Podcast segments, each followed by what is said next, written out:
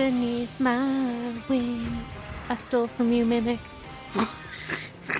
Okay, welcome to episode 35 of the Mutant Musings podcast. It's the beginning of November 2018, so we'll be discussing some new comics and some news. I'm your host, Jonathan, and with me, as always, is the Ahab constantly harpooning my white whale. Patty, the butt pirate. Yar, give me that booty.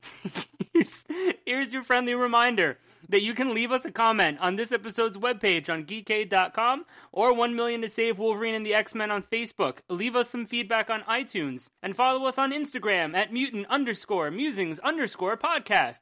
We post some of our favorite X-Men related images every single day. Mostly Jonathan does it. Uh, yeah, Sometimes I post something. right.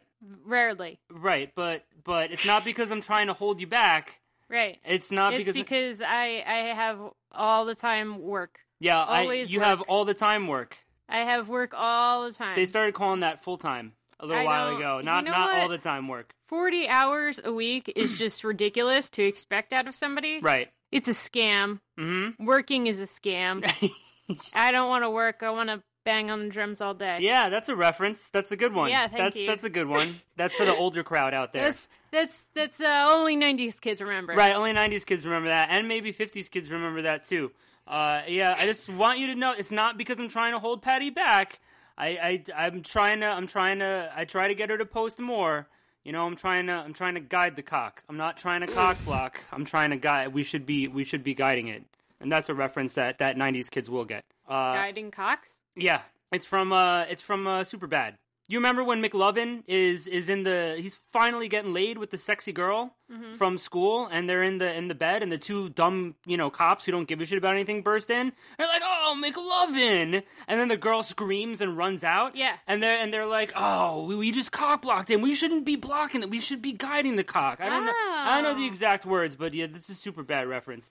Anyway, speaking of every single day, we curse every single day. It is a discipline that demands lots of practice, and boy, do we have lots of practice. So here's your explicit content warning. The MPAA, that's the Mutant Podcast Association of America, has rated us NC 17. Uh, meaning you'll hear nuts and cocks possibly 17 times or more on this podcast. I couldn't I couldn't come up with anything better than that, but I I, I, Nutcock. I did try it. Right, you're right. Nut Uh, Cock 17. right, it's like the nutcracker, but it's nutcocker. I was thinking like hand cock. Like hand cock. Hand cock. He's got Right. a he's got not- a hand in his cock. It's not Hancock. It's not John Hancock. no, That that that signed that that document. it's hand cock. It he was signed John it with his his Hancock. cock hand. Right. He His- signed it with his cock hands. Yeah, yeah. Look his at you. his his cock has a hand and it signed it. Showing off all that history knowledge you got. I know. I'm a buff. and the uh, you are a buff. Showing off all that history knowledge plus the anatomy knowledge is just fucking crazy. If you could have an extra hand anywhere, where would you put it? Right next to my dick. What? Uh, what? Wait, ma- would you put it next to your dick or on your dick? no, not on my dick, because that would be awkward. Then it would be trying to grab at itself. like I can't properly convey this via microphone to your ears. But like, look at me trying to grab my hand with itself. Like, imagine me trying to do that down here now. But if I had it right next to, see how much Oh, I better that works. Yeah, it's that- just, it's just so yeah. convenient. It's just a little snatch and grab. You know what I mean? It's a little Snatch and grab. and grab operation. That's all it is. It's a sneaky one too. All right. Anyway, uh, so that's enough talk about porn.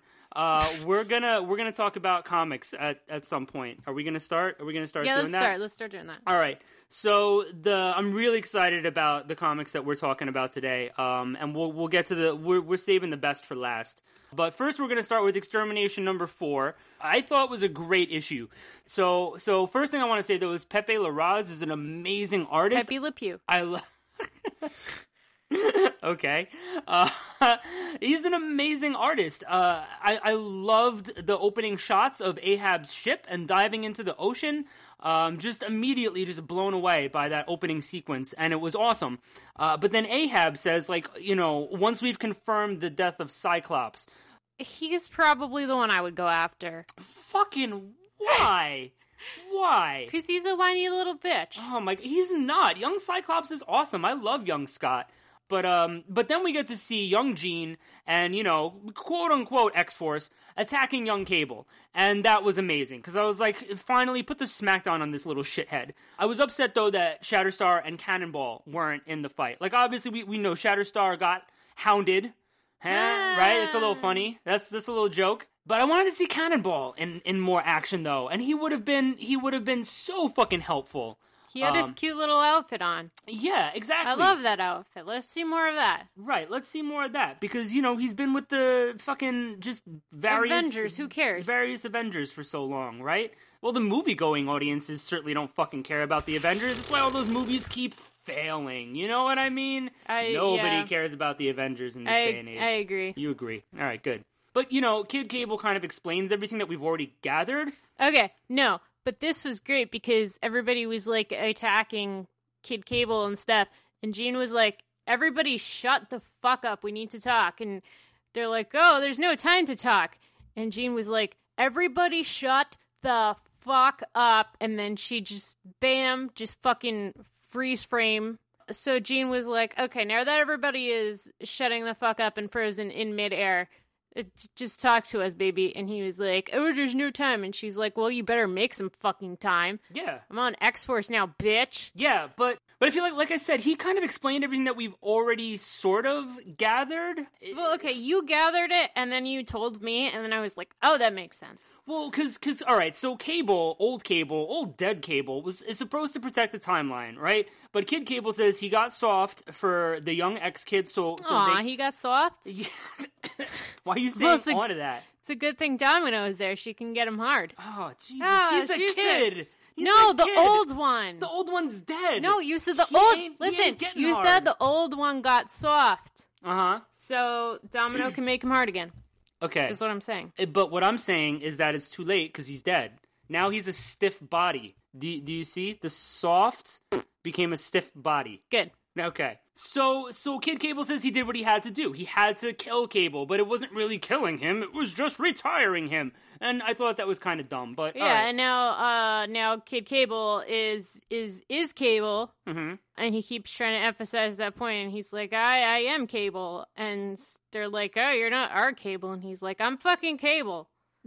But like, okay, obviously he doesn't have the same experiences or anything or like the same knowledge of what has happened in this timeline. So like you know, it's not like he's going to be like Hope's dad now. Like, does he even know who the fuck Hope is? Yeah, that kind of stinks. I don't know. It's weird. It is weird, but you know, I kind of I, I get it because you know he shows he shows Jean what happens because Ahab came back and like kills an X Man, and he said that it was Bobby that got killed because of Ahab. He got iced. Yeah, too soon. What the fuck? But yeah, and so like shit starts going wrong like everywhere because this one X Man died. And so it makes sense, but you know, now we know why he showed up at the same time as Ahab. And I, but this I fucking knew. I knew it that he wanted Mimic to take his wings and put him on Angel. And just like, oh, you know, Mimic is just being a good little boy. And is like, oh, he didn't have time to ask, so it's okay, so whatever. I'm like, that's really fucking sad, though. I feel so bad for Mimic. All right, so anyway, so you know, fucking, uh, fucking, the X Men get to where they're holding young, young Scott, uh, which is in Cerebro, and that's where Ahab is headed. What I didn't understand, though, maybe I'm stupid, maybe I missed something, is how did young Scott recognize Mimic? Because I thought this was earlier in the original X Men's timeline that like number 19 hadn't happened yet. But also, I feel like no, it, I don't think I don't think they knew him. Somebody out there may actually look it up and let me know because I'm I'm certain that this hadn't happened yet and that they didn't know Calvin Rankin from anywhere else. Yeah, I thought that it. They like pretty much were like after what the first battle with Magneto. Something like that. It was- Or- yeah, or, a I- couple issues after that, basically, I think somewhere around there. I think you might be right. Yeah. But maybe they're just I don't know, maybe it was an editorial oversight because I didn't even think about that. Yeah. I don't know, maybe they're you know, it was still within like the first sixty issues. Or- so like I don't know. no, you could. You They were listen- like considering the first like sixty issues to be like their basic timeline You could- they're from. You could be right, but I'm also thinking that like like I might just be f- forgetting something. You know, the 05 have been here now for like 6 fucking years. I Yeah, cannot believe it's been 6 years. Mimic could have shown up at some point over the past six years that I just happen to be forgetting right now. I just I thought that was weird. It wasn't an immediate connection for me. Um, but I'm lazy, so I didn't look it up. But anyway, so of course Ahab gets in to Cerebro, and of course he fucking you know uh, attacks the X Men. And you know Scott is still mad over Bloodstorm. Like I get that, It but happened like two issues ago. Get over it. stop oh man this is why see this is why scott has emotional problems because people like you tell him to stuff it and stuff it down and not talk about his problems every time he tries to. So this is why he's an emotional wreck. But even so even if he's still upset over bloodstorm again which i get why you gonna leap at the guy with a giant fucking harpoon? Mm. Seriously. He's he's fucking he's got the fucking harpoon ready to go. You're gonna jump at him. And now this was a great sequence of panels. They were like really dark. You couldn't see much except for like an outline, and then the background was just like red. And then boom, uh, fucking harpoon right through the center of the body, like nailing him to the wall. And you don't see, you just see the the legs dangling. And what the two jeans are there, and one of them is like Scott, and the other one says no, and that was it. And that that that sucks because then the cover of the of the next issue is the visor, you know, just you know laying on the ground, and like what the fuck. So first of all, I want to I want to point this out. Almost immediately after I finished this issue, and I was like on just sticking around on Facebook for a little bit. Somebody threw out there that they thought that Mimic immediately took Scott's place. You know, when they had that brief interaction, and that it was Mimic that died. So part of me can see that. You know, the wall got blown out. There's dust kicked up everywhere. You don't fully see the visor or anything too clearly. Um, and yeah, then it didn't like show his face or anything. It Right. was just the torso, but like I don't know. I mean, I was I I feel like that's such a cop out bullshit move that Agreed. everyone does. agreed. Like, oh, it wasn't actually this guy. This guy jumped in at the last fucking second and saved him. Like, I just shut the fuck up. No, like, that is I agree. Such a such like a trope. Just like come up with better ideas. Stop recycling the same two ideas. Listen, before you get super mad and start cursing at the world, Super mad. this is just speculation. This is something somebody said and I thought was interesting. I know, but you know what? It's probably right. It could be. It could be. It absolutely could be. I really hope that it's it's not because I love Mimic, but I was following this line of thinking for a little bit, and then I kind of thought of something else. What if that was indeed young Scott that is dead now, right? Ahab thinks that he accomplished his mission. They fight everybody off. Uh, the X Men get their members back, and everything's okay. But what do we do with the kids? And then Mimic decides to step up to the plate and say, "Hey, send me back as young Scott." But he wouldn't. He needs to be in the vicinity of Scott to be able to have his powers. With his or did No, they? no, no, he he's used to. He used now. to keep them. Yeah. Yeah, he's got them permanently now. Okay. I mean, Think about that. Think about that. If if the the young Scott that we've known for all of these years throughout no, all of this, no. You know what? That- Calvin it, Rankin. It wouldn't. it wouldn't. It wouldn't I work just made though. so people so many people mad. You're all probably like on the bus on the way to work right now or in your car just like screaming at me right now. No, it wouldn't. It wouldn't work because Okay. okay. say say that Calvin gets sent back with the 04 now, Mhm. then like they said that like any small change, even if it's like something like small, like the butterfly effect kind of thing. Right. So like, what if Calvin develops a thing with Jean and like he you know like talks about his feelings and isn't like an emotional monster to her like will that change anything What if they take young Scott's psyche and transfer it into Calvin Rankin and then send him back like that? So all the same things will happen. but then I but then really- who wait but then would mimic still be in the past Yeah, he would still be there. He would still be there this as is a, just a different one as a younger mimic. Yeah. oh okay but wait this mimic is like older he's like 30 and the rest of them are like 15 i'm just i'm just trying to actually think about this That's fine. No, listen, that that's fine. That's I don't I don't think they're actually going to do that, but honestly, as soon as I had that thought, I thought about this Thunderbolts story where um this character Fixer his younger self got killed and the older self was there and is like, how come I'm not immediately dying? And they're like, listen, we have to fix the time stream. How are we going to do this? And so they wiped old Fixer's memory and made him to appear as the younger Fixer.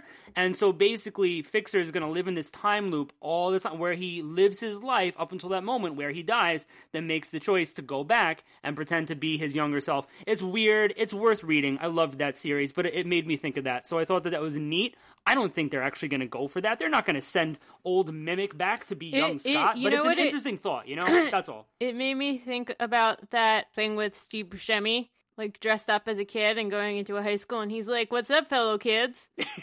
that's uh, that's what that made me think of. Hajime Mashite, fellow Nihonjin.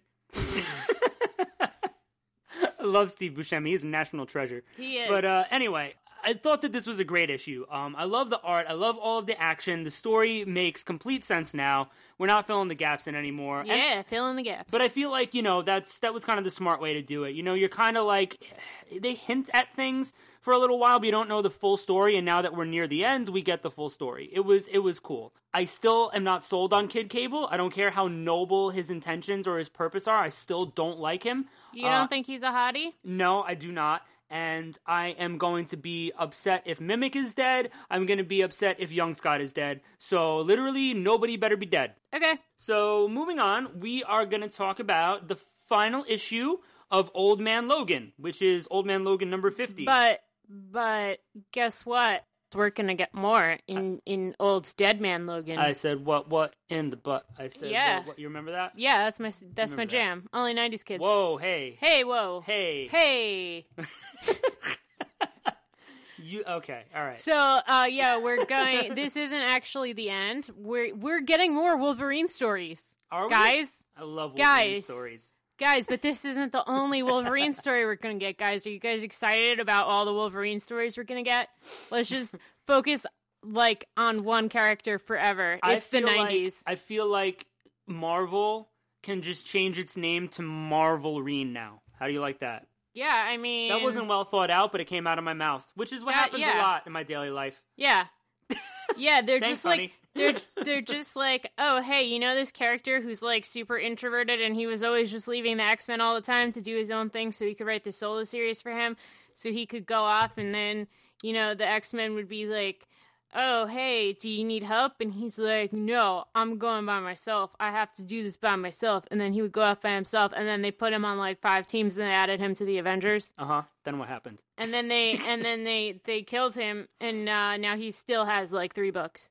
You're good at summarizing. Thank you. No, but I, I am kind of upset that that this is over, and I- and I say that not because I'm I'm really looking forward to Dead Man Logan and like all this other bull, whatever other kind of bullshit they're gonna do, but you know this was a decent title. I have to be honest, I enjoyed it more after Ed Brisson took over from Jeff Lemire. Uh, a lot of it has been fun uh, and interesting, but we'll get to more of that a little bit later. Uh, this has been kind of a neat story. So, so this is kind of tying things up with Maestro because when Ed Brisson took over, that's when we got that first Maestro story. Uh, and so this whole thing is Maestro decided to take over this like remote little fucking village in Canada and uh, captured Logan. Logan went went in to go stop him, and Logan got his ass beat. But Maestro looks like a douchebag. Uh, because not only is he a big fucking Hulk with a beard, but with the funny hat with the fucking antlers, he looks like a weird fucking Viking Santa sort of thing, which I don't really understand. But it's it's it's also lame because for a fucking such a strong guy who demands that he be called Strong king- guy. that demands that he be called king. He's the king of this little fucking village in the middle of nowhere. Like this isn't grand scale villainy. This is just him being an asshole to a little village of people. You know what I mean? Yeah, it's like going to uh like uh, some fucking town in like South Dakota and being like, "I'm the supreme champion, Supreme champion. Is that what? supreme ruler." So heads up, guys. If you're in South Dakota and you're listening, Patty Patty might be coming for you, and please address her as supreme ruler or supreme champion. Either are acceptable. Shout outs to South Dakota listeners, right? I feel you guys like get it. South Dakota is probably cold, and I don't want to go there. All right, but we're in New Jersey and it's cold here. So. I know it sucks. How about that weather, huh, guys? uh, yeah. So this kid that has been trying to help Logan got shot and killed. They actually killed a child in this book, right? yeah, they did, and then they hung some some hung guys. They hung some hung guys. yeah, some guys were hung, so they hung them. Are you? They hanged them. Were you talking? To, wait a second. Wait, Wait, a second. wait a Back second. up. Yeah, yeah. Back up because two different hungs happened there. Yeah, yeah. All right, they hung the hung guys. So if they were hung before they got hung, are you talking about their big dicks? Yes. That was the joke. Thank you for explaining it. right. Listen, I just wanted to be clear that when you were perusing through Old Man Logan number 49 that you were looking at the penis art in the Well, book. Well, okay, so it's been uh if you guys haven't been following lately, Penis there, art is what you're saying. there there If there you haven't has been following current there penis has- art, Patty's going to tell you all about it. there has been a recent thing in Batman where it's just a full schlong. You can just see his see his schlong. So if that's something that interests you, you can look into that. There's also an issue of Spider-Man Uh-huh. where you can see his dick. Okay. So, um, those are going to be collector's items in a few years. No, I feel like that Bat book. I feel like I read because that happened like a month, two months ago. No, Yeah. not not even that long. But anyway, I, I feel like those sold out, and the prices have probably already skyrocketed. So anyway, so Logan is trying to fight Maestro, but uh, he needs to get the Regenix into him to be strong enough to take on Maestro. Uh, but he couldn't get it all injected into himself. He couldn't take it all in time. Am I right? yeah, there's your joke. All right. Uh, so Maestro has him like chained up, and like these fucking Yeah, he does. asshole snitches in town tell Maestro that there are like people who want to rebel. And so this is like after he had sex with one of the women in town, and that's fucking disgusting. He's And- so fucking gross. And he like stand him. complained that like she wasn't good enough or Yeah, something, and I was yeah. like, "What the fuck, Yeah, he is just such a fucking cousin fucker." yeah. He. Thanks. I mean, you're you're good, but you're no my cousin. You're not cousin good. so fucking fucking this this woman gets a bunch of fucking guns and she's shooting at Maestro and fucking Logan manages to get all the Regenix and uh you know, then fucking Maestro just grabs Logan and they leave the village. So I don't know if we're ever gonna see them again. Um, because I felt really bad for some of those people. I really fucking did. It was an interesting it was an interesting situation in the village, and I'd be curious to see more of that. So I hope in Dead Man Logan we get to see more of that. And But that anyway- woman who bought who who brought all the guns, that was uh her husband who got killed last issue. yeah, who got who the, the one who was hung? Yeah, the one right? who was hung. So you're checking out Angela's fucking hubby's package, and now her he's her, dead. her dead husband. Feel bad. That's fucking rude. But Maestro takes Logan to the to his time machine that he he stole from Doom, and he's like, "Listen, listen." I know, I know you looking for this, but guess what? You can't have it. You can't have any. But fucking Logan, you know, Logan doesn't want to step into the machine and just go home. He says that they both should. So Maestro destroys it like a fucking asshole.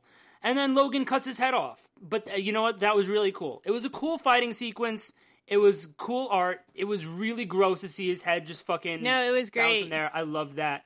But then the Regenix wears off and Oh, Logan this falls was down. stupid. He was like, ends. he was like, "Oh, I'm not gonna die here. I'm not gonna die like this," and he just fucking falls, over. face forward, Boom. ass up, with uh, his, in the snow, ass up, just in You case anybody wants some. Right. I was wondering. I was wondering when you when you were going to circle back to that. I figured there was a reason.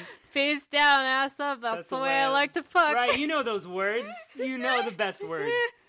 I know all the words. right. Listen, I I'm first I'm glad that Maestro is dead. Uh he was a good villain, but he he was a piece of shit. They were good at writing him like a piece of shit. Um especially as an antagonist for Old Man Logan. It was it was kind of cliche because you know they're both old versions of of a guy, but he's still still he was a great villain. But he kind of with this whole situation with the village and even with his gang of Hulks uh from many issues ago, he reminded me of Negan in a way, right? He's not. He doesn't have like the sexy swag of Jeffrey Dean Morgan. He he isn't daddy material if that's what you're going for. I'm not. Oh my god. Okay. let's let's put the sex off to the side. Patty, just one minute. Seriously. Okay, Put the, continue. put the ass down, no, Patty. you made me. You Put- made me think of, of Negan. no, just the way. You wouldn't let him take a swing with All at right, you listen. with this bat. Listen, this this is holy Jesus. This is not what I was expecting. All right, go ahead. But that's really my fault. I mean, let's be real, guys. It's my fault, right? yes, No, I mean, there's not there's not a whole lot to say except that you know he he manages to like round up this crew of like fucking worshippers underneath him, right? And then he's got like his whole little village of just followers, and like he beats them into submission. And he's taken the women. You know, he's got a gun cache. You know, that just it reminded me of of Negan, basically. Yeah, you're He's- right. He's on a very basic level. I'm not gonna get into the, all the fucking. There are really no details to give, but that's I just saw some connections, so I thought that was kind of interesting. But again, he's not Jeffrey Dean Morgan. He's Right. not. He's not quite as charming. He's not as charming. But anyway, uh, I thought that this issue, the story overall, was well paced. I'm sure Maestro won't stay dead. Um, it definitely had some. The series overall had some great moments, like I said, especially after Ed Brisson took over. I love the storyline with Bullseye, even though I was upset yeah, that that was fantastic. that Sarah Dewey died. Um, even though the the Kraven story was kind of filler, it was still sort of interesting to see Kraven's desire to hunt Wolverine, but have to settle for Old Man Logan, and then Old Man Logan still win. And I thought that kind of tying up this whole issue with Maestro was a nice way to end Brisson's run uh, on Old Man Logan. So it was cool. I just did not care about the ending at all. Yeah, but you know they have to do that because we're we are getting Dead Man Logan. We're getting twelve issues of that, so it, it has to happen. You know, Why can't they just kill him? He's dead. He's got his ass up in the snow. Dead Man Logan sh- can just be different ass shots of Wolverine over the years. why do you want to see his dead ass? I am dead ass about that, Patty. Why you want to see his dead ass? Dead ass right now. right? Fine. All right. So next, uh, we're gonna talk about another final issue. Multiple, ah. multiple man number five. Can't, why? The why fir- do we the to talk about that? My my the first words that I, I put in my notes were "Oh my God, why?" literally, Literally. literally. Literally, why was this necessary? it was so stupid. Since the beginning, this story made no goddamn fucking sense. And the ending didn't make any motherfucking goddamn sense either. I was reading it and I was like, did I miss an issue? No, I didn't miss an issue. This story just doesn't make any fucking sense. so the evil multiple man, right? Emperor multiple man, who killed the multiple man that put these multiple man hero mashups together, had a change of heart, right? Emperor multiple man killed the the hero multiple man, and he feels bad, and and so so they go back to the present, and there's the evil multiple army from the future, right? The lieutenant to the formerly evil multiple man emperor is fighting the X Men. You yeah, with me I, so far? I, yeah, yeah, I get it. So, but Bishop, Bishop, unbeknownst to anyone, four issues ago, that would be issue number one, happens to put a bomb on one of them, and then Bishop blows up the bomb. Uh, but somehow there were multiple bombs because multiple because we got to stick with the whole multiple theme. So there's for some reason multiple bombs on multiple Jamies. So multiple things are exploding, right? Yeah, fucking fantastic. Uh, one thing that I did think was funny. it's raining, man. what the fuck? Hallelujah, it's raining, man.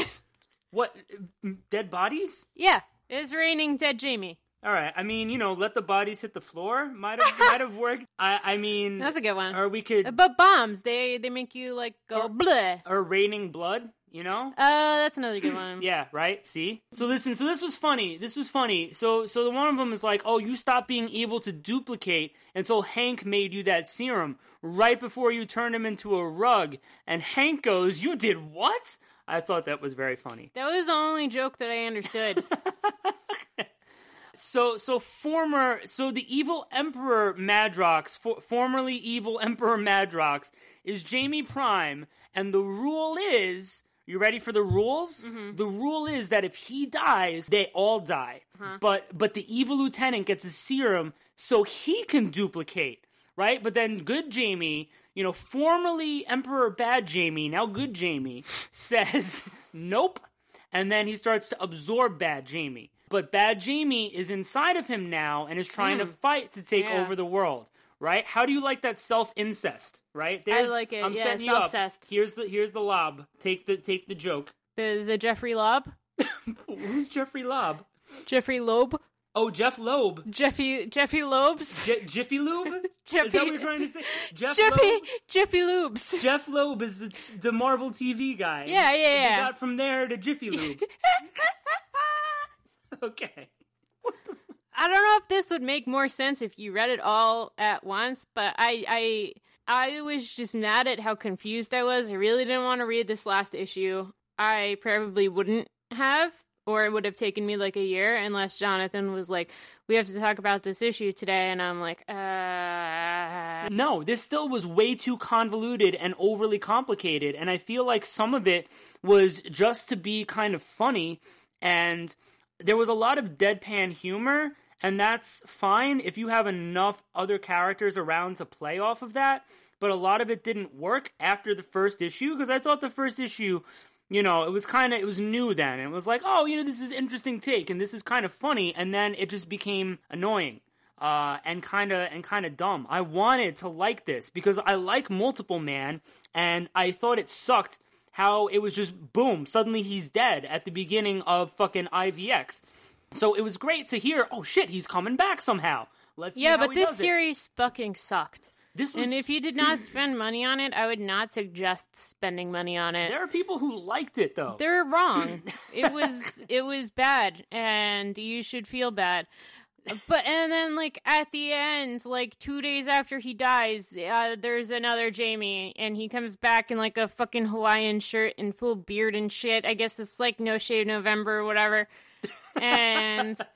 He's just like, "Oh, what's up, guys? I came from a different timeline and Yeah. saw that it was dead here, and like whatever, something about my. f- I I don't, I don't even understand what he was talking about. So he was supposed to go to the future, uh, to like a different timeline and try to recruit some heroes to help, you know, take out this bad Madrox army. And then when he came back to his time, everything was destroyed. So he came back to this time and uh, found all these dead Madrox bodies. And listen, there were a couple of moments that I did appreciate in this book, though, even though they were fucking gross. Like when Hulk Madrox smashes Prime's head, I did not see that coming. That was gross. And all those dead bodies, and how two days later fucking crows are picking at them. I'm like, this is this is not funny. This isn't fun. This is disturbing and gross, and the humor is not working. You know. But like this fucking chill Madrox comes back with his fucking, you know, who was just drinking on Pina the beach. Huh, yeah, he If co- you like pina coladas, but he comes back and he finds this this shot that will allow him to duplicate and just walks off with it. Boom, there's the ending. Like I did what the fuck? This was the, the most ridiculous way to get a Jamie Madrox back into the Marvel universe. I, I am legitimately upset that it was five issues of this story. And this is not a, a personal knock against Matthew Rosenberg because he's he's written some really cool stuff. I did not like this series. it was stupid. And what? It was like a waste of like twenty dollars. Yeah. plus tax. yeah. I just, uh, I know I've liked things that he's written before, but this is not one of them. It, I don't understand how they let this go into print. I thought it was just horrible. And like with the uh, what if X Men thing recently too, like that. Ugh. I mean, they're just putting out some really bad shit. But uh, we can we can start talking about some good shit. Yeah, get that good shit. Yeah, so uh, we're going to be talking about the what if Magik. Yeah, This one I really liked. good. The premise here is simple, and I feel like that's what made this work. And it's it's kind of like they've been putting out a whole bunch of what if books lately, and I haven't picked them up. I'm not the hugest fan of what if books because it's such a tall order in just one issue that it's it's ridiculous, and not everybody is up to the task of making it good. This is an example of how it can work really well. The premise is so simple as opposed to What If X Men, where it was a really convoluted, complex uh, setup. The premise here is that after Magik's time in limbo, she walked away from the New Mutants. this is what happens. Boom! That's it. That is the Whoop, smartest. there it is. that is such a smart way to set up a one shot. And not even that. Like the full title is What If Magic Became Sorcerer Supreme? yeah, so the fucking title makes sense too. And not just Bitches. Listen, not just that, but like this isn't her as Sorcerer Supreme. You know, spanning 20 years of her battling all this shit to get to some big conclusion. This is literally how she just becomes magic to the beginning of her time as Sorcerer Supreme. Magik oh. 2.0. right. No, and this was a great issue. First of all, the art is great. I love Felipe Andrade. I've seen him on stuff before. I recognize this art right away, and then I had to go back and look at the name again, and I'm like, he's done a bunch of stuff for Marvel, but I remember seeing him do um, Onslaught Unleashed, and they decided to kill Rikki Barnes off. And she was a great character. I was really upset. But uh, anyway, so this this dude in a pickup truck picks up Magik, and and he's a gross creep. But because she's Magik, she fucking beats him up with a fucking broom, and it Love looked her. it looked amazing. And the horns start coming out. She's just awesome. And she's looking for Doctor Strange, and he finds her and stops her from killing this redneck. And um, he he realizes that she's you know not some fucking demon terrorizing people along the highway. That she's innocent, and she tries to run away from him. And it's cute because he chases after her and then he tries to trap her in his sanctum sanctorum. And she keeps trying to teleport away, but she keeps reappearing inside. He he just wants to help her, wants to take care of her, and he he offers her pastrami, and she's like, "What's pastrami?" And he's like, "Wong, she's feral and has never had pastrami before." And I just thought I thought that was hilarious. I don't know if I've ever had pastrami. That's okay. You're not missing out on a whole lot, in my opinion. It I know smells so fucking bad. I know this might be blasphemy right now. Patty saying that it smells bad, and me saying that I'm not a big fan of it. But but to each their own. Listen, to each their own. You pastrami eaters, go Keep your breath away from me. right, right. You keep your breath on the other side of this microphone, and we'll keep our breath on this side of this microphone. Yeah. You know what I'm saying? All right. Uh, no, but the dialogue was just really funny and, and really cute and really well done. You know? Uh, yeah, okay, but uh so I thought it was kind of dumb that she basically just like told him her whole dealio with, you know, Belasco telling her that he loved her and like wanted to offer her an apprenticeship and he's like, "Wow, that's sad. Do you want to be my apprentice? I love you."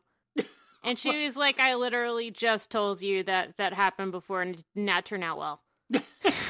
Yeah, but the difference is, is, is Strange is a good guy. You know what I mean? No, I know, but it, it's still like weird. I, I and like it's not like she knows that he is a good guy. I get, I get. No, you know what? I do get what you're saying, and at the same time, though, here's where I'm gonna, here's where I'm gonna, I'm gonna give this a pass, though, is because it is just one issue. Right, yeah, who cares? Um, yeah, but no, you're absolutely right. I don't know. I was this one I was enjoying so much. I, I had very, very few gripes about about this book. I was just enjoying it so goddamn much. The the the pages where he's actually training her, you know, and they're sitting like meditating and floating, and just all the backgrounds. It was amazing. Fucking shout outs to the colorist too. I mean, it was just absolutely gorgeous. Then fucking Belasco shows shows up, right? Right after Illyana summoned her soul staff. That was really cute, by the way. She had like the cutest yeah, little face. he was trying to get her to create something. Yeah, create uh, magic. But because she's like black magic, that like most of her stuff is like destruction magic and Mhm. stuff. Like he he transported them to like this beautiful island place so she could get like in the right headspace or whatever. So yeah, so she made the soul staff, and I thought it was really cute. It was really cute. She was just so happy. But then fucking douchey McDouchebag shows up. I fucking hate Belasco. I, I I don't know. I mean, it's not that I'm saying that like he's he's like a, a terrible villain. You know, I, he's just such a douchebag. I just fucking hate him and his ugly face. Um, but Illyana like has been traumatized by him, so she can't she can't take him out so quickly. You know. Suddenly she acts and she kills him, and then Strange, Doctor Strange, like whisks her away to this blight plane. And this reminded me of something you would say. Yeah, He, Doctor Strange says to her, um, "I brought you to the blight plane," and she goes, "You're a blight plane." Like literally, Patty does that to me all the fucking I, time. I do. It's Uh, true. Yeah. I'll just be like, you know, like, oh, watch out for the coffee. You're a coffee. That's the kind of shit that I get from Patty, like, daily. But anyway, so Illyana's problem at this point is that she's so wound up in anger and grief and shit that she's literally killing herself, right? All of that is tearing her apart, and he tells Big her mood. he t- he tells her to let it go. So she lets it go. Let it go. And and they're just sitting on some fucking little planet with all this cutesy art around them. And Illyana's like, "So what now?" And Strange goes, "Lunch." And so great. And so she's got a cloak and her soul staff, and she's gonna be the sorcerer supreme. And this this was a cute story. I loved I loved so much of this. Again, the art it's it's wonderful. The sanctum sanctorum was gorgeously detailed. Um, when they were on the blight plane, that was that was really good art. A lot of Illyana's expressions were cute. A lot of the fighting was fucking awesome. And again, just like, Oh, she took this like munch out of her sandwich, and it was the cutest. yeah, the she's munch just, out of the sandwich. She's just like munch. the sandwich panel. That fucking sandwich panel. That got me right in the fucking sandwich feels. Uh, I don't know. You know, this again. This was just like a what if story done right. It like had very little setup because you can't have a convoluted setup to do with this effectively, and it was just Ah, what if X Men? and it was just like such an important part of her actual journey. Like, sure, at probably at multiple points in this timeline's future, she probably goes through a lot and has a lot of tough battles. But like, let's see her become the Sorcerer Supreme. Let's see what that looks like. And it was really well done. Props to Leah Williams for doing such a fucking good job with this, and the artist as well. And last new comic we're talking about, to literally nobody's fucking surprise, is X Men Black Emma Frost. And the first thing that I thought here was those ridiculous boots. She she looked she looked ridiculous walking into this mall mart. One of our I don't even know if she listens to our fucking podcast. One of our followers on Instagram, uh Cataract52 said that the opening outfit made Emma look like a hot topic hooker. I thought that was great. And like, okay, I don't actually remember that outfit from the first few pages, but what I do remember is that the first few pages of art were fucking terrible. And I Damn, gloves off. I say that as like Bachalo is one of my favorite artists. Agreed. And I thought that the first few pages were so bad that I looked to see who the artist was, and I was like, yeah, they never get any good artists to do these like one shot issues or whatever. Oh. And then I Oh, saw damn. it was him, and I was like, what the fuck happened? Right. Did he have like a stroke? Did he like lose one of his hands? Like, what happens? And then, like, after a few pages, it started picking up, Right. and you could see his style, and it looked amazing yeah. especially the last panel, which everybody has been sharing all over the place. But the first few pages just looked awful, They they were- and they I were. I do know that he was under really big time constraints, so that makes sense. But I just I was shocked. Yeah, no, I, I I agree. Um, we'll talk we'll talk a little bit more about that later because I actually um again same same Instagram follower Cataract uh, fifty two you know brought up this interview with Leah Williams and Chris Bachalo that I wanted to talk about a little bit because I thought it was really interesting. So regardless of the bad art in the opening though, it was it was interesting. Rogue agrees to talk to Emma and But it has to be at Walmart. it has to be at a Walmart because Emma has to has to walk in dressed like that into a fucking Walmart. And it was cool. You know, the whole team's there as backup. You know, just in case. But you know, Emma says that all the problems mutants have been having can be tied to the Hellfire Club. She wants to wipe them out. Rogue goes and talks it over with the team, and uh, they agree. But in the meantime, regardless of the art, Emma mocks them, and this was fucking amazing. As Rogue goes to walk off and to go talk with the other X Men about Emma's plan, like I can hear Emma in my head making fun of Rogue, going, "Well, I do declare, it sure seems like a good old plan to little old me." And then she mocks Kurt, like, "Ja, the redneck tart is right." Like it's so goddamn funny. There was such genius dialogue. So great. So the X Men agree to help her take down the remaining Hellfire Club leaders, and obviously there's more going on here. But it's a one shot, so okay. And and it was good. It was good. What ended up happening was fine. The main focus is on Emma, and she, you know, that fucking journey she takes through the building was amazing. She had to like walk up like 50 floors or whatever, and she's just telling people like jump out the window and like stop Yeah. and like whatever. It was like make out, dance, fight, sleep, just all these like, you know, the quick little commands and everybody's doing it. It was it was awesome. And then when she gets on that top floor, she turns into Diamond when all the guards fire at her. Uh, it's just it was amazing. And then she gets to Shaw, uh, so she turns to Diamond and he's just fucking wailing on her. But then she starts laughing, and what the fuck?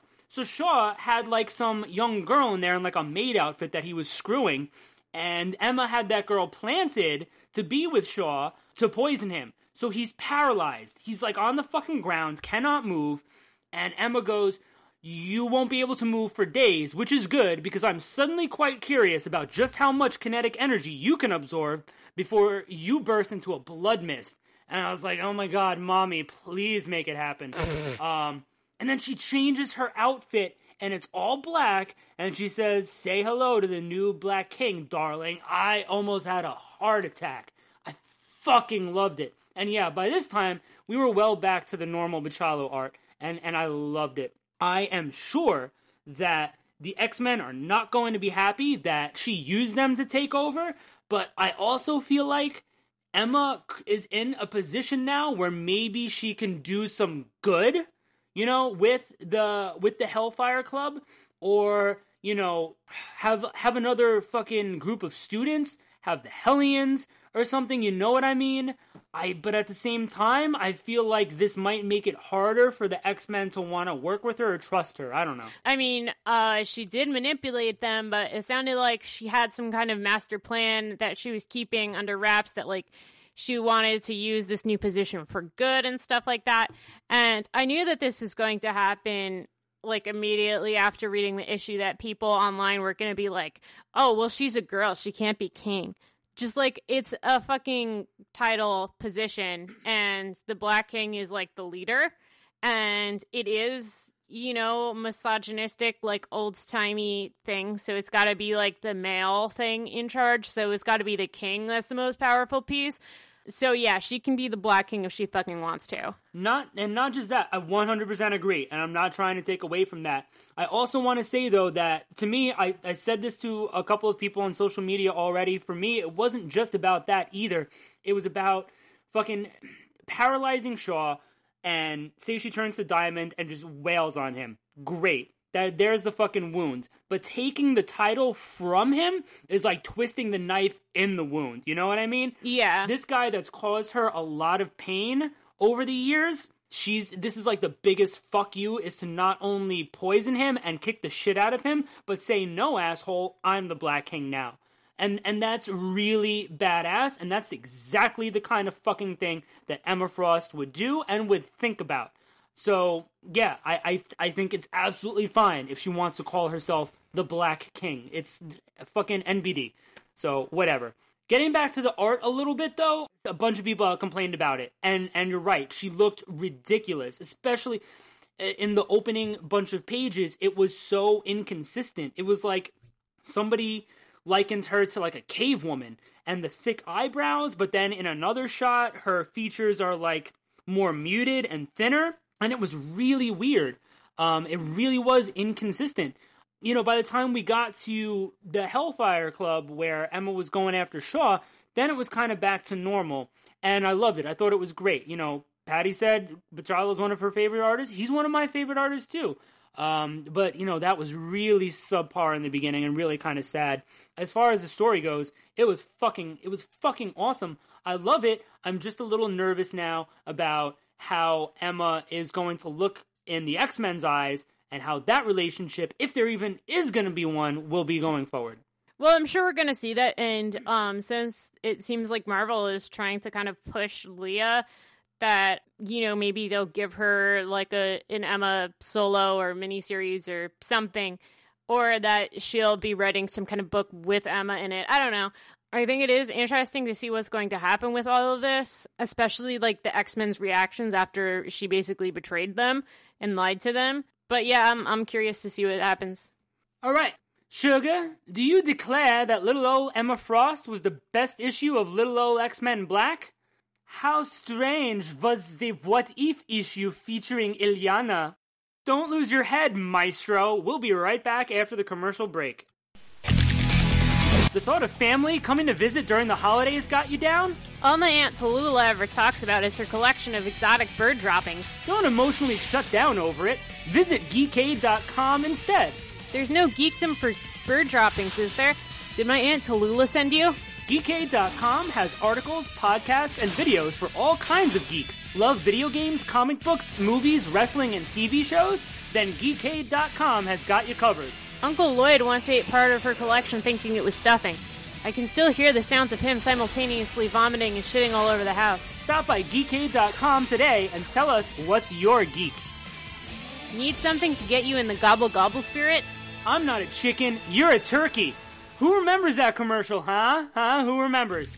Cook up an X-Men feast this Thanksgiving by following the Facebook page 1 Million to Save Wolverine and the X-Men. Wait, I don't want to eat the X-Men. One of them's got a hairy Canadian asshole. Eh? Eh? Who remembers episode 28? Who remembers? For news, artwork, and merchandise for sale, 1 Million to Save Wolverine and the X-Men is a Facebook page just for X-Men fans. A Facebook page? Or an Ellen page? Eh? Who remembers? She played Shadowcat in The Last Stand. Who remembers? Follow 1 Million to Save Wolverine and the X-Men on Facebook today while I go ham on this corn muffin. Okay, so so the interview with uh, Will with Leah Williams and Chris Bachalo about X Men Black Emma Frost. I'm gonna obviously I post all the links to any of these uh, to, to any news story that we, we talk about. So Bachalo said, and this is all via comic book resources. Uh, Bachalo said that in the opening of X Men Black, Leah Williams wanted Emma to be wearing an expensive dress to contrast the location that the issue was taking place. But uh, Bachalo said that he he decided to take this nostalgic turn and put her in a combination of her original costume and this punkish one. So I, mean, I thought that was kind of crappy. I mean, it's not it's not that I've worked in comic books before, so I don't know how all of this works. I know it's a collaborative process between the writer and the artist, and Bachalo is kind of a legend. The dude has been around for a few decades, and Leah Williams is new. Even though, you know, a lot of us in the fandom love her, uh, she's still new. But I still thought that that was kind of crappy. Uh, that he just decided to change it to this ridiculous looking outfit. I thought that the outfit was funny. And then I heard Hot Topic Hooker, and I was like, yeah, that's a pretty good description. But Bachalo also said he he did compliment Leah. I'm, I'm maybe they were sitting there together when this interview was going on. I don't know. Uh, this is just like the transcript of it. Uh, he said that Leah wrote one of the best Frost stories I've ever read. So I thought that that was really neat. But then he went on to say Emma is manipulative, conniving, conspiring, and dangerous. Um, not a woman you'd want to date, but one that you'd want to spend time with at a safe distance. And so when the interview turned to Williams, she said that Emma is exceptionally cunning in how she goes about accomplishing her goals, but I don't see her as manipulative or conniving.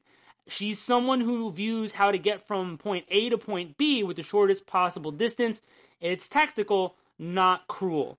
And I thought that, that this was really interesting because Leah Williams wanted one thing, Chris Bachalo thought something else, and what's Marvel going to do? Are they going to go with the guy who's been around for three decades or close to three decades, or going to go with the newbie?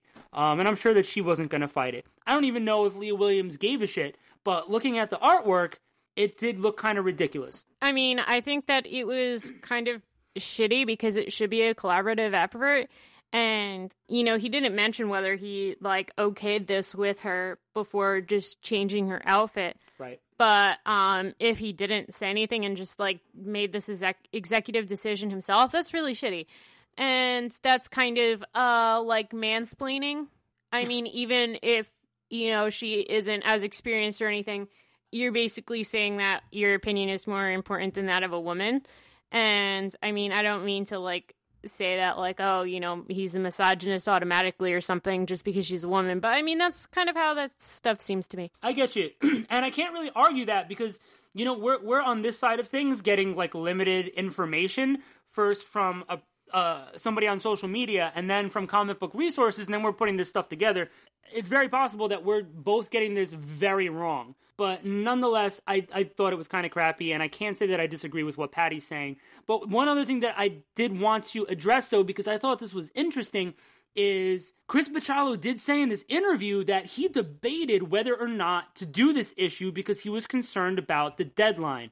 It was only when he read Leah's script that he said, I'm going to do it. So this was rushed, at least in a way. So I thought that that was kind of interesting, and I almost want to sort of forgive the crappy art in the first few pages and a little bit elsewhere, but mostly the first few pages. You know what I mean? Yeah, I can excuse it. I I'm not an artist. I have literally no drawing talent. Patty can attest to that because Yeah. she's seen that. Uh, so I can't. I don't. Obviously, we're we're kind of you know w- we do this podcast to criticize things that are going on and what we read. But at the same time, a dude that's on a fucking deadline, especially a guy like Chris Bachalo, who's known for um, at least having solid and consistent work, he's on a tight deadline. We can't expect the best, I guess. So we can only complain so much. All right, so moving on. The next piece of news that I put on here was that it has been confirmed that both X Men Red and Astonishing X Men are going to Right after we fucking get Dazzler. right. She ruined everything. What can I say? Ah. no, I don't. Uh, uh, I don't know. I think this is stupid. I mean, I feel like the writing in X Men Red has been good, but the story doesn't seem to have really been going anywhere. And I can say the same for Astonishing. But also, Astonishing had to deal with uh, Greg Land's terrible porn art. Uh, So maybe that's got something to do with it. I don't know. I'm just kind of upset because I think Tom Taylor is amazing. Uh, I say that like every episode. I don't care. And I mean, I loved X Men Red just because the team, like, uh, it's let's got, be you know. specific. Okay, just Who on the team? Jean, Gabby, Laura, Namor, and. Which Gene, Patty? Gene Simmons? Yeah. yeah, all of Kiss is there. Um. And. That uh, would be dope. Imagine Jean Grey leading a team of Kiss. Right? That would be such a great Jean crossover. Grey and her, and her family jewels. what? You don't remember that Gene Simmons had a reality show following oh, his was life? It called Family Jewels? Yeah. Jean Grey and the... that was genius. And I didn't even get it. It did Right. get, it did get better when you explained it. I know. I know you know. Um, and also Trinary. And then they just started this thing with Trinary and Gentle. And now, now what? Now what? what in the butt? Now what? Exactly. Now what? what? Exactly. Now what? What in the butt? So uh, Jordan D. White confirmed via Twitter that they're that they're ending. This is that's the X Men editor, by the way, the guy who who hates Emma, which is mostly a joke. He he whatever. I'm not gonna I'm not gonna get. Don't at him. All right. Um. But so I'm, I'm thinking about this. So first of all, I said this a while ago that I, I it felt like X Men Red was just one finite story, and that it, this wasn't meant to be some sort of an ongoing. That's just how it's felt this whole time. And you just said that exactly. You know, so I think that this isn't because the sales have been bad or anything. I feel like they knew this from the beginning, and I feel like that this is because they have larger plans. We know that we're having some sort of big X Men event next year, right? No. It's so big that they needed to get Rob Liefeld to work on it. That's how big it's going to be. So they probably figured, listen, we've got this big story we want to tell over here and one over here. And we're going to tell them and then these books are going to end so we can go fucking do some other big thing. So it's I feel like it's, you know, just it's not like sales figures necessarily have an impact, maybe. It's just that they need to get these things wrapped up in time in order to have this big story and build more new titles out of it. Maybe. yeah, I don't know. Maybe they'll uh bring Cyclops back and then kill him, and then bring Wolverine Stop. back and then kill him, and then bring him back and then bring back Cable. I don't fucking care. it's gonna be stupid, Well, listen, when and it's stupid. when they start new series and like have new number ones though, uh, history It's stupid. No, but history has shown that the sales are higher for those books. Fuck the sales. fuck the sales and fuck the police. what the fuck? You wanna you wanna know what else is going on that's stupid? Listen, listen. I this- Patty's opinions on the police officers do not reflect Jonathan, Mutant Musings as a whole, or Geekade.com. Just Fuck throwing that police. out there. That's a, that. That was a song, right? Yes. Yeah, you're just quote, quoting the song. quoting the song. so another stupid thing that's going to happen is they are going to give us wait for it a new Wolverine series. Who's, Right. who's who's excited? Who's surprised? It's going to be more Wolverine, and it's going to cover his past from the 40s to the present day. And guess how many issues? It? Oh, it's another 12 issue series. Right. 12 parts. It's called Wolverine the Vigil. Each segment is set in a different decade, moving forward and starting during World War II in the 1940s. Soule explained in his newsletter, Pablo Se- No. Paulo. Paulo Siqueira, hmm that was the whitest way to say that, Yeah. is drawing it, who is absolutely incredible. It's dark, almost a fantasy or horror story, and I'm excited about that. Beyond a wait and see. So, who fucking cares? Do you fucking care? Uh, you know what would have been better if it was uh, a 12 part story called Wolverine the Virgin. Yes. and we got an alternate universe Wolverine. You know, who is Mary? huh? Who is the Virgin Mary? No, not the Virgin Mary. and then had to and then had to go find an inn so he could deliver his baby on Christmas. no, I'm thinking more. what the fuck? I'm thinking more along the lines of Superbad, where Wolverine is sort of, you know, Forty year old virgin. or that the 40 year old virgin. Right, exactly. Where Wolverine The nineteen forties virgin. Wolverine is the 1940s 40 year old virgin. I love it. You know, Give me that book. and you know his friends his friends are just you know ha- hanging around him. Trying to get him like- laid. and they're like oh look she's showing her ankles jimmy. What do you think about her? You think she's gonna put out on the first date? You know? Because that's how they talked in the 40s That you see what i'm doing. Yeah, I see what you're doing. right. But he's still the same guy pretty much you know except he's awkward. And and listen you're five foot three you're you're hairy all over the fucking place including the anus you're gonna be an awkward dude Some people are into that. like uh like Puck. Puck Puck is like a like a four foot Puck. hairy all over Canadian. puck puck in Puck the butt Puck in the butt. puck puck You could probably fit Puck as a whole into Wolverine's butt. Just his entire body. slap shot, right? Yes! Just insert Puck's head first, and then just fucking, you know, like, you know, like, uh, have you ever heard of fisting? Don't talk but it's to me. heading. Don't talk to me. I, I, def- I, de- I defer the rest. I defer the rest of the podcast to you, Patty. Please Thanks. continue. Please continue. I'm sorry. Where was your line of thinking going? I don't want to break it up. That was that was it for now. so it's uh, it's gonna be uh 40 pages rated T plus. Uh-huh. So don't get it if you're a T minus. it's gonna be five dollar. We're gonna have. Uh, what if you're a T1000? Anyone get that Ah, I get it. Skynet. Watch Yeah, out for Skynet. I saw that movie. So uh, we're gonna have uh, Soule, Greg Pak, and Ann Nocenti. Yeah. I, I don't I don't know. I did, did want to say though that like th- it's not like they haven't done this sort of thing before and and we don't know exactly if we're getting like a Wolverine ongoing even though 616 Logan is coming back. We don't know what's going We're to happen. getting with him another 12 part Wolverine series. Right, so that's why we're getting this. Yeah, two 12 part Wolverine series is better than one 12 part Wolverine series. Uh yeah, better than one 24 part Wolverine That's series that's true, I guess. or one 48 part Wolverine series, right? What's next in the series? One 96 part Wolverine Oh series. God. See what I'm doing? I see. Okay, good. That Um, is a Fibonacci sequence. what no, the- it's not. What did you just say? Fibonacci. What the fuck is it? You're a fibber with your Fibonacci. What is a Fibonacci? I don't know. We talked about it in uh in uh like seventh grade pre algebra. Oh, it's like a- you start with like one, and then you get two, and then you get four. But like each one has, I don't know. It, it's confusing. They explained it with bunnies. Aw, I'm interested now. Wait, hang on. Everybody, hang with me. Fib. Oh, it comes right up. Fibroids. No, Fibonacci. Fibonacci number. Fibonacci with Sequence. bunnies. Fibonacci series rabbits. All right, images. This There is you go. so cute. There's all different races of bunnies. That's so adorable. Oh, look at these little bunnies.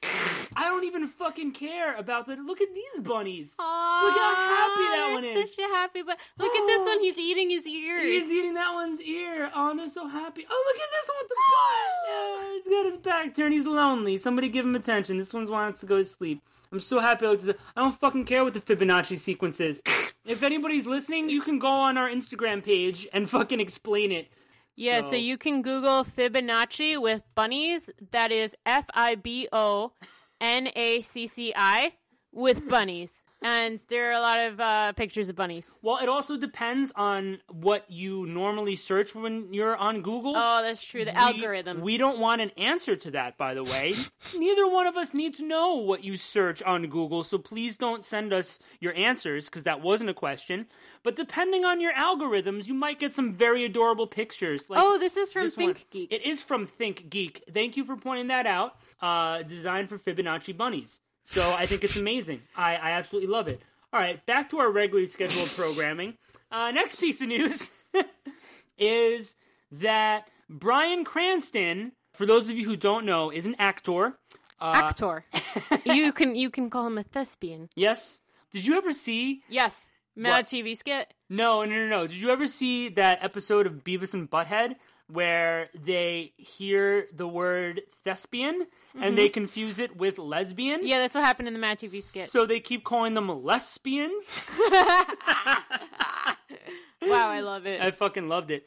But so a couple of years ago, and I remember this because we talked about it on the show, was Bryan Cranston sort of expressed interest in playing Mr. Sinister in like an X Men movie. And he is apparently still interested in it. He said that he wants to play an antagonist that's a fraction smarter than the protagonist, not dumbed down to give the hero an easy win. He said that the mis- that the X-Men villain Mr. Sinister would be a perfect match and that it helps that Mr. Sinister hasn't been played by an actor on the big screen yet. And he he likes that because he doesn't want to be compared to like and this is in quotes, well his commissioner Gordon was yada yada yada. I don't want to do that. I want to take something that hasn't been done. And I think that would be awesome. I think a couple of years ago when we brought it up on whatever fucking early episode that was, please don't go listen to it. But whatever episode it was, that it would be dope because Bryan Cranston is a great actor. I have not seen him in too much, but I will say that I saw him in Malcolm in the Middle when I was in my teens, and he was fucking amazing. Patty, I have saw seen him. Breaking Bad. Patty has watched Breaking Bad. I have not. So hmm. everybody go ahead and give me all kinds of shit. Again, you're in the car, you're on the bus right now, yell at me. Fine. I have not watched Breaking Bad. I've I've, I've, I've seen tried. clips of it. I've seen clips it's of it. it's one of my favorite shows. Yeah. It ended before we started dating. So I wasn't like, oh, oh my god, oh my god, new episode today all the time. So you didn't get to experience that, but I did try to get him to watch it over the years, and it's just never happened for whatever reason. It'll happen one day, Um, I promise. One day it will. he he was so fucking good in Breaking Bad, and there was a skit that he was on in um the Colbert Report, Yes. and it was like with him uh him and Colbert were like rollerblading and it was fantastic and it was to that Daft Punk song was it Up All Night or whatever I don't even remember. We're up all night to this song Yeah, yeah, yeah. night to get- That's Daft Punk? yeah Wow, I'm an idiot. well, to get lucky that song Yeah. yeah yeah whatever you know that song you yeah, guys yeah, yeah, everyone- yeah. But yeah, so listen, we've established that he's a great actor. Now the dude wants to play Mr. Sinister. So uh, the whole thing with the X-Men movies is still I don't I'm not up in the air Yeah, not 100% on this because it sounded like some of the projects or, or the projects that they announced before the merger may still go forward. Meaning a potential Shadowcat movie, multiple man movie, Gambit is allegedly, allegedly still going forward. So could they, could Fox still get Bryan Cranston to play Mr. Sinister? I don't know if I want to see that. He's a great actor. I think it would be interesting to see Mr. Sinister on the big screen, but I would be more interested if it were five years from now, you know, when like the X Men might be introduced in the MCU or something like Uh. that, because you'll have better scripts, better actors, better everything. But regardless of whether it's in the Fox X Men universe or the Disney X Men universe, what do you think about Bryan Cranston as Mr. Sinister? And hang on, because I do want to say this. You obviously have the experience with Bryan Cranston as sort of like a villainous type character from Breaking Bad, even though he was like the hero, he was still like wasn't a good guy. And then you have the character of Mr. Sinister. So what do you think of that? I never watched Malcolm in the Middle growing up, but I've seen scenes from it. I've seen him in other things. I've seen him in Breaking Bad. Yeah. And this guy has the most amazing range I've ever seen in like any actor. I think he can do fucking anything. So there was a scene in both Malcolm in the Middle and Breaking Bad where he's just standing there in his fucking tidy whities. So if this ever happens, I need that scene with Mr. Sinister. yeah, yeah, no, I'll I'll show you the pictures later. You it's fantastic. You think Mr. Sinister wears tidy whities? yes. The dude dressed in all black and like really dark navy blue wears tidy whities. He fucking better. I feel like I feel like with his pale ass white skin, he wears a black thong. oh, I want that instead. Right? I, I was I want Bryan Cranston in a black thong. I was playing to my audience, which right now consists of you. I knew what I was playing to, right? I knew exactly what I was playing to. Uh, all right. So last thing we're going to talk about is um, The Gifted, which uh, I don't even know what episode we're on. What what, what Five. was it? Episode five. That Yeah, just five. So for the most part, I have not been enjoying this season as much as I enjoyed season one Same. until this episode Same. that we we watched today that premiered um for you guys last week. You've already seen an episode we haven't seen. We've been through this before. Um Yeah, no, legit. This, I I feel exactly the same. I didn't really care until this episode. when there has been action, it's been great. I've really liked it. When this drama is going on because Reed isn't communicating with his wife because Thunderbird doesn't want to talk about his feelings to Blink and because now Blink is keeping secrets, like I get that that's going to set up more conflict between these characters, but it's really silly and feels like a mutant soap opera, I agree, and which isn't all bad. I mean it can be X Men has that a lot too. Yeah. And uh, something that I thought was so well delivered that I am so surprised that this is on Fox is that in the beginning of episode five, it was when what's his name, Jace. Jace.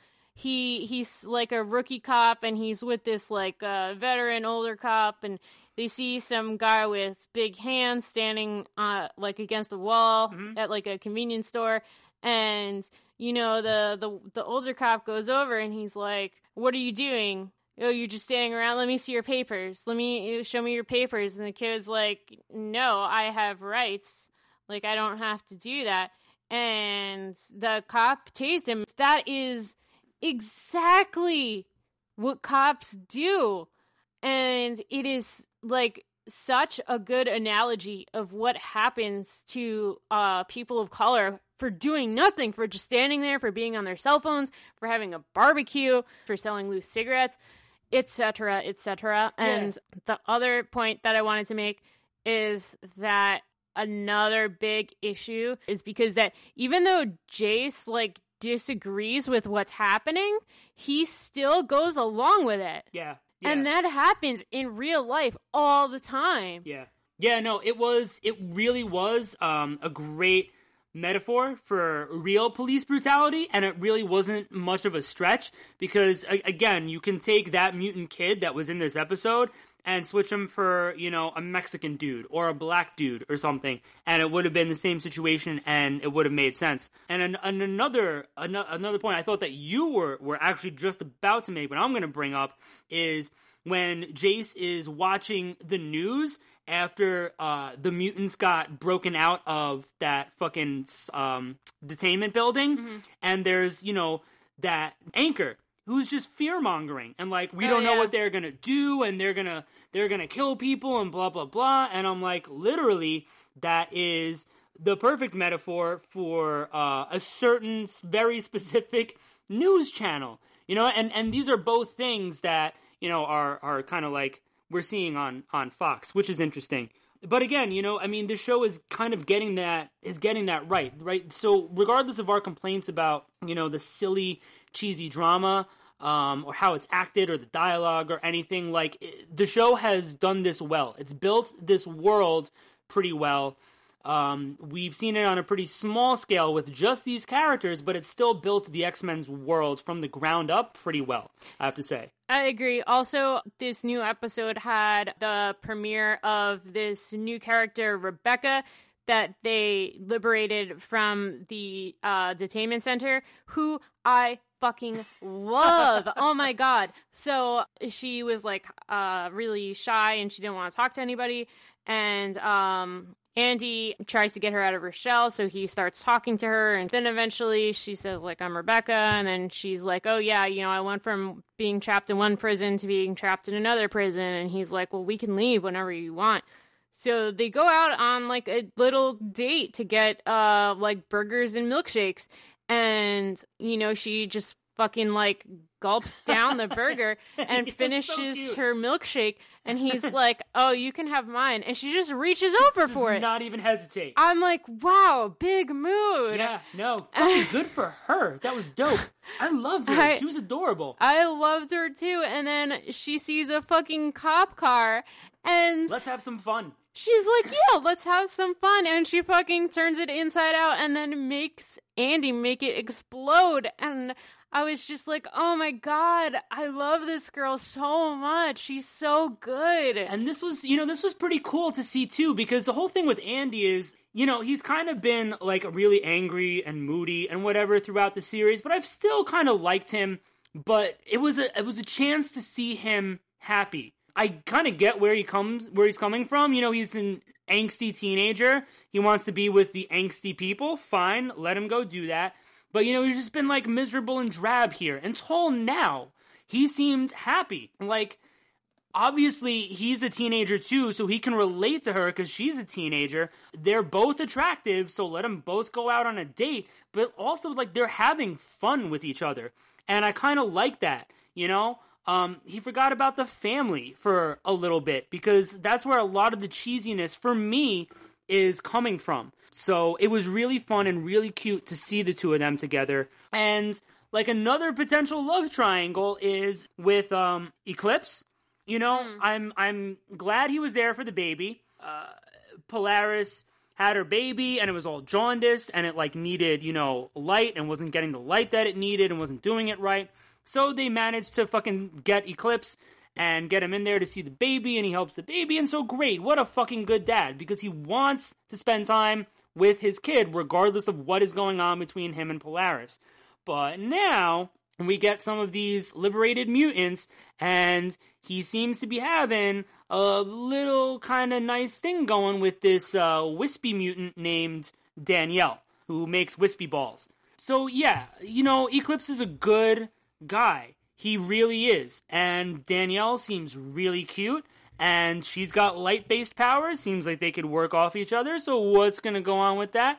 Who knows? And he was holding her hand when she got branded. Yeah. Which, Was weird. yeah, okay, that was weird. I was like, is he going to hold everybody's hand? Also, it was weird that Erg was like making that a condition of letting the mutants stay there and rescuing them was that they have to like brand themselves proudly, which I don't like that because like, you know, in the comics, like the people who have the M's on their faces, that's because they're basically in like concentration camps. Yeah. So it's basically like, you know, if like a Jewish person like put like numbers on their arms, like it's just like a sign of like ownership it seems like to me, but it's like I guess in this uh universe that that isn't a thing that exists. So I don't know. I just it feels really weird to me and it doesn't seem well thought out. it, it does feel weird, right? So the the function of the Morlocks here is that they literally want to stay out of everything, and they are going to stay out of everybody's way.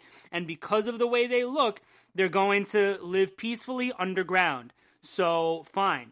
So this is a condition that like then you have to have this brand that is really weird, especially considering where he explains where he comes from. You know, when he got beat up as a kid, it was before his mutation. It was because he's a black dude. You know, so like he I guess maybe this is supposed to be like a, a sign of solidarity with each other that we are all the same no matter what, so we all get this M on our face? Maybe. I again though, regardless of the explanation, it feels a little off.